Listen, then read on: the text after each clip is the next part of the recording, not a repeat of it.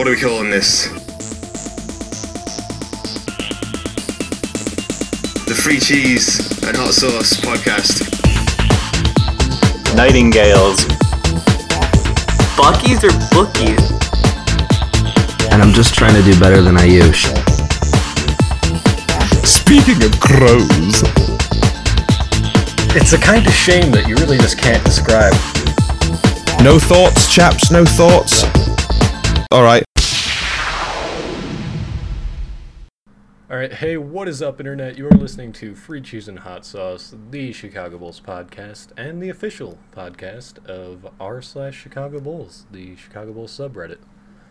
Uh, today we are taking a look at the Bulls game against the Raptors. Uh, we are recording this Wednesday, but it is tomorrow, Thursday, November 13th at 7 p.m. Central Standard Time. The Bulls are 6 and 2, and the Raptors are a conference best 7 and 1. Uh, and uh, with me here, I'm Chris. Hey, howdy, everybody. Uh, with me here, we have John. Hello. Hey, John, how you doing? I'm doing pretty well this uh, fine evening. That is good to hear. I like that you're having a fine evening. Ayush, what's going on with you? Ah, hey everybody. I'm doing okay too. I'm right around that 7.5 average mark. Seven point one. Is that just? I rate my that out of days, 10? dude. Yeah, out of 10. But you go with the point scale, so there's a hundred possible points. 7.5 10. out of 10. John's with me on this one, right? I, yeah, I have to ask, wait, do you have like a diary where you like, log the ratings for every day? I call it a journal, but uh, no, I do not. no. Dear diary, today was a solid eight. Yeah. Art Ayush. Today was an 8. I asked her out and she said yes. It was And she was not an 8, she was a 6. She was a 6, but the day was an 8.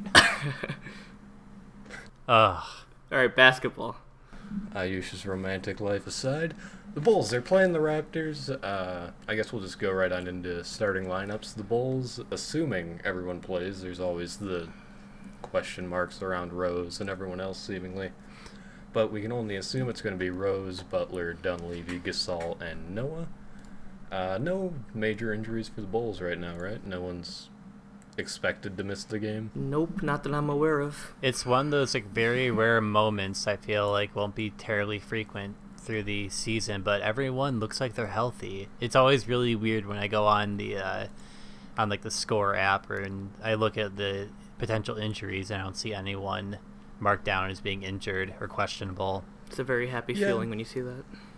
It's always nice, but at the same time, we are over 25, or over 24, I guess, technically over 25 too.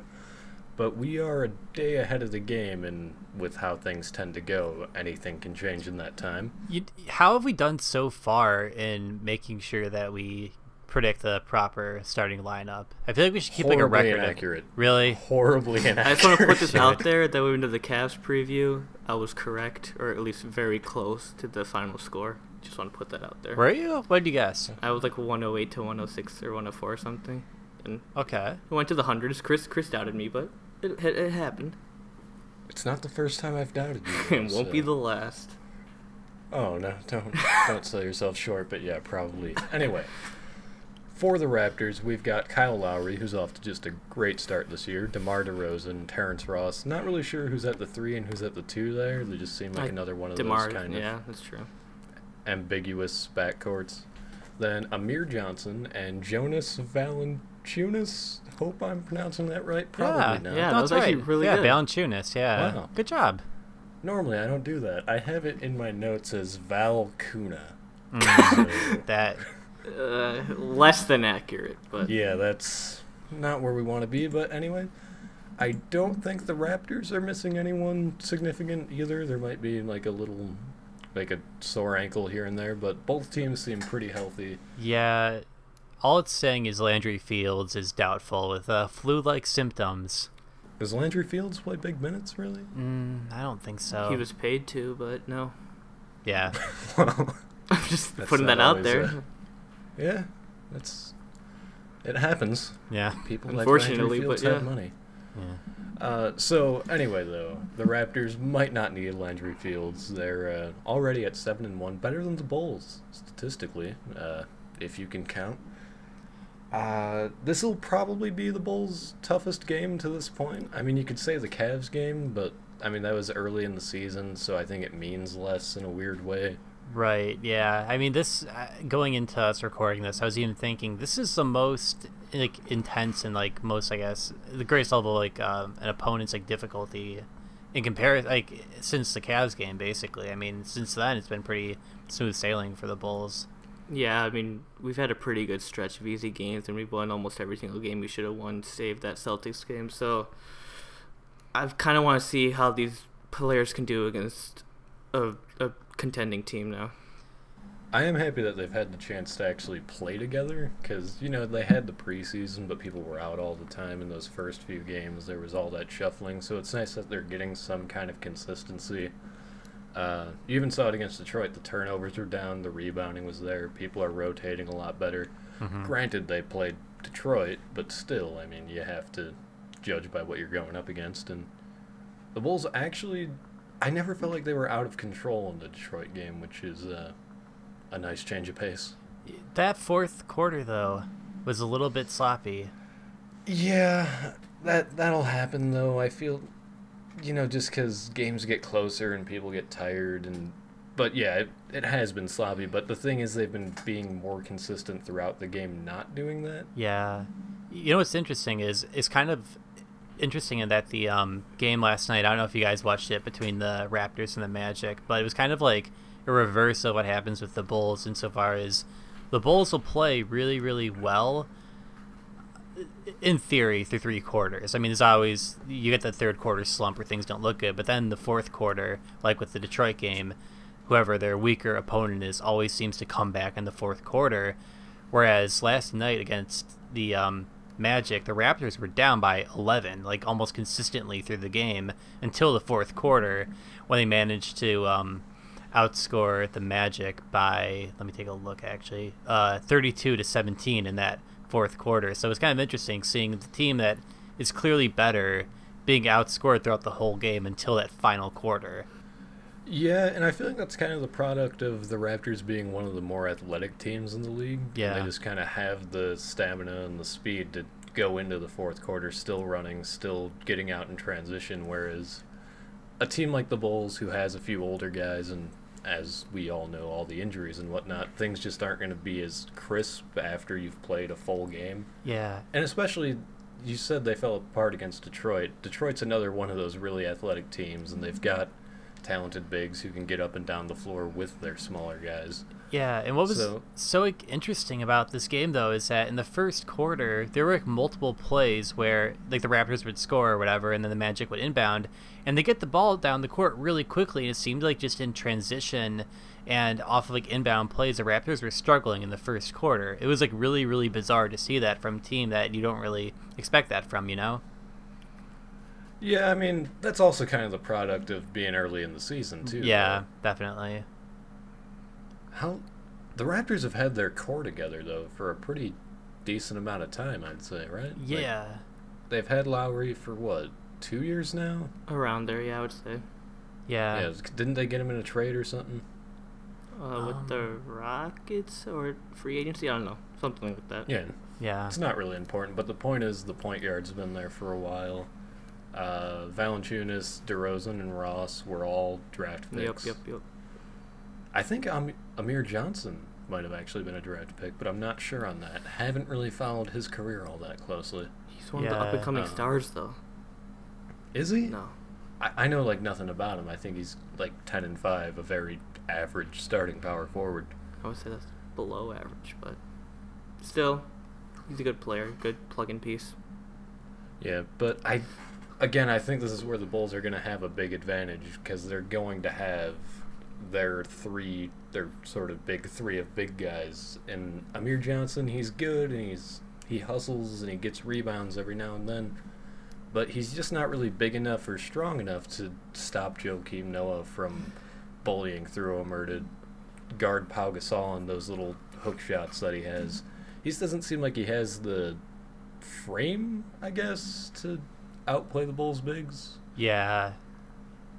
You I mean, know, Valanciunas is good. Yeah, like I'm actually looking right now at the um rankings so far in the season for like a variety of categories, like points per game, field goal percentage, and everything. But for rebounding, the Bulls are 16th in the NBA, whereas the Raptors are 24th. But in defensive rebounding, the Bulls are 9th, and the Raptors are 22nd. They're tied at that. So the Bulls do have an advantage, I think, in the rebounding category. And you know, I feel bad. I feel like it's gotten so like redundant to say rebounding is key. But like the game against Detroit was like one of the few times so far this season that the Bulls have out rebounded their opponent, which isn't good. Like the fact that it seems like it's we almost got lucky in that. Which is interesting that it was against Detroit because Detroit has good bigs, you know. Yeah, it seemed like that would be like if Detroit was going to beat us, that was how they were going to do it. And I mean, going into the game, the Bulls were allowing the most offensive rebounds in the league, which, if you want to be competing for a title, you just can't do. Yeah. Especially when you've been playing pretty crap teams these first few games. Yeah. Um, it was nice to see him kind of. I feel like Joakim felt the best that he's felt against Detroit. He looked really good. Um, Taj was uh, playing with a lot of energy. I just. I'm struggling to find things that I don't like with the Bulls right now. I mean, you, we've said rebounding, we've said turnovers, but outside of that, where is, do you think, the Bulls' biggest weakness? Oh, that's tough. Like, really, outside of that, there's not really any like, notable weaknesses I can think of. I mean, obviously, we were just talking about Joakim Noah now, how that's the game he's looked the most comfortable in. I mean, if anything, it's getting him going and such. But after a game like that against Detroit, I mean, I think he's, you know, he looked really good. So there's not really any like clear holes. It seems like the bench sometimes can be kind of suspect with that one game. Um, I think it was was it against the 76ers where the bench just didn't perform particularly well. Um, I'm. I don't know. There were a couple of games where the bench only like three guys actually scored, so it made the box scores look a little worse. Um, Right, yeah. Yeah, I don't know. I have no idea which game that was. Yeah, I mean, for because- me, if we're trying to find any issues with the Bulls, that'd just be nitpicking out of the rebounding and turnovers. I mean, of course, you want to see Joakim doing better on the boards and just being more active on the floor. And I guess my only issue is the lower minutes that McDermott and Mirotic got in the last game. So I'm hoping that Thibs continues to expand their roles a little bit and get them going. Yeah, Doug and Mirotic only had like five minutes each in the last game, which that's not, you know, it's it's a little bit disturbing to see. That. Not really disturbing. I'm kind of hyperbolizing, I guess. Like it's not a terrible thing, but like it's kind of weird just to see them getting such like a little amount of playing time. You know? Well, I think their roles, both of them, their roles will kind of expand throughout the year. I mean, right now, guys like Pau and Taj are still fresh, so you don't need Nikola to be in there too much. Yeah. Um, still, it would be nice to see him get more than like five minutes. And McDermott, I mean, he's he's shown that he has what it takes offensively. He's not shooting all that great, at least not all that consistently. yeah. And he, I just feel like he he looks like a rookie out there right now. And if he's only playing limited minutes while he's still getting the feel for thing, I think that's fine. Just because the Bulls have so much depth. But I think as the year goes on and as needs start to come up, those guys will get chances and they'll already have experience to fall back on, and they won't be quite so uh, green, for lack of a better term. Yeah, Yeah. and you can't expect Powell to be averaging 38 minutes a game the whole season. So I expect No. Nico to be playing more time as well. And I I get so worried every time I see him over 35 minutes. Yeah. I'm just ah, that's that wasn't the plan when this all started. I'm surprised though. Like over 30 would be something that I would think is pushing it for Powell. I mean, yeah especially in the stretch of games we've had. I don't know why he needs to play that many minutes. yeah I mean, you know how Thibs is. He wants to win every game, and he wants his best guys to do it. So, uh, you guys want to get to some predictions? Let's do it. And, uh, yeah. let's do it. Let's do it. All right, so uh, I guess we'll start with who we think is going to win. I think that the uh, Bulls will win this one. I think they match up with the Raptors pretty well. Um, Terrence Ross is uh, Terrence Ross and DeMar DeRozan are a couple of really good players on those wings, but I just feel like they won't be able to get the kind of penetration they need, especially with Joakim Noah and Pau Gasol, who's been blocking shots like nothing else. Yeah. Bulls are uh, Um, ranked second, I think, in the NBA for blocks.